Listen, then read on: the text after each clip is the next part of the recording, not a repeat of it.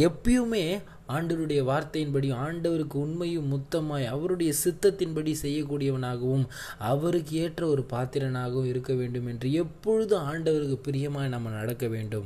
எப்பயுமே இந்த ஒரு வாழ்க்கையை நம்ம வாழ்கிறோன்னா ஒரு காரியம் உங்களுக்கு தெரியணும். ரட்சிக்கப்பட்டிருக்கோம். இன்றைக்கி நம்ம ஆண்டவருடைய பிள்ளை.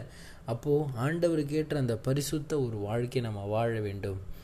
இன்றைக்கி நம்ம ஏதோ நீதிமான் நம்ம நல்லவன் அப்படின்றதுக்காக நம்ம ரட்சிக்கப்படல. எல்லாமே ஆண்டவருடைய கிருபை. பாவியாக இருந்த நம்ம மேலே அவர் வைத்த கிருபைனால் இன்றைக்கி ரட்சிக்கப்பட்டிருக்கோம்.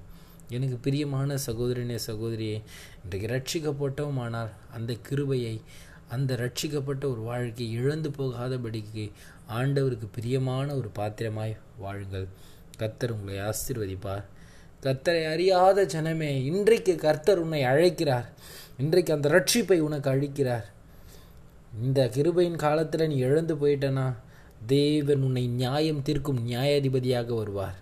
இன்றைக்கு ஆண்டவர் அவ்வளோ பெரிய ரட்சிப்பை உங்களுக்கு கொடுக்க வந்திருக்கார். உனக்காகவும் எனக்காகவும் தான். இரண்டாயிரம் வருடங்களுக்கு முன்பாக சிலுவை மரணம் அடைந்து உனக்காகவும் எனக்காகவும் மறித்து இன்று உனக்காகவும் எனக்காகவும் உயிர் தெழுந்திருக்கிறார். இந்த கிருபையை நீ இழந்து போகாத. கர்த்தர் உன்னை அழைக்கிறார். உன் வாழ்க்கையில் ஆண்டவர் பெரிய அற்புதங்களையும் அதிசயங்களும் செய்கிறவராக இருக்கிறார். கர்த்தரை ஏற்றுக்கொள்ளுங்க. கர்த்தர் உங்களை அழைக்கிறார். Amen praise Lord a wonderful great day to year God bless you நீங்கள் நல்லா இருப்பீங்க. கர்த்தர் உங்களை ஆசீர்வதிப்பாராக. ஆ மேன்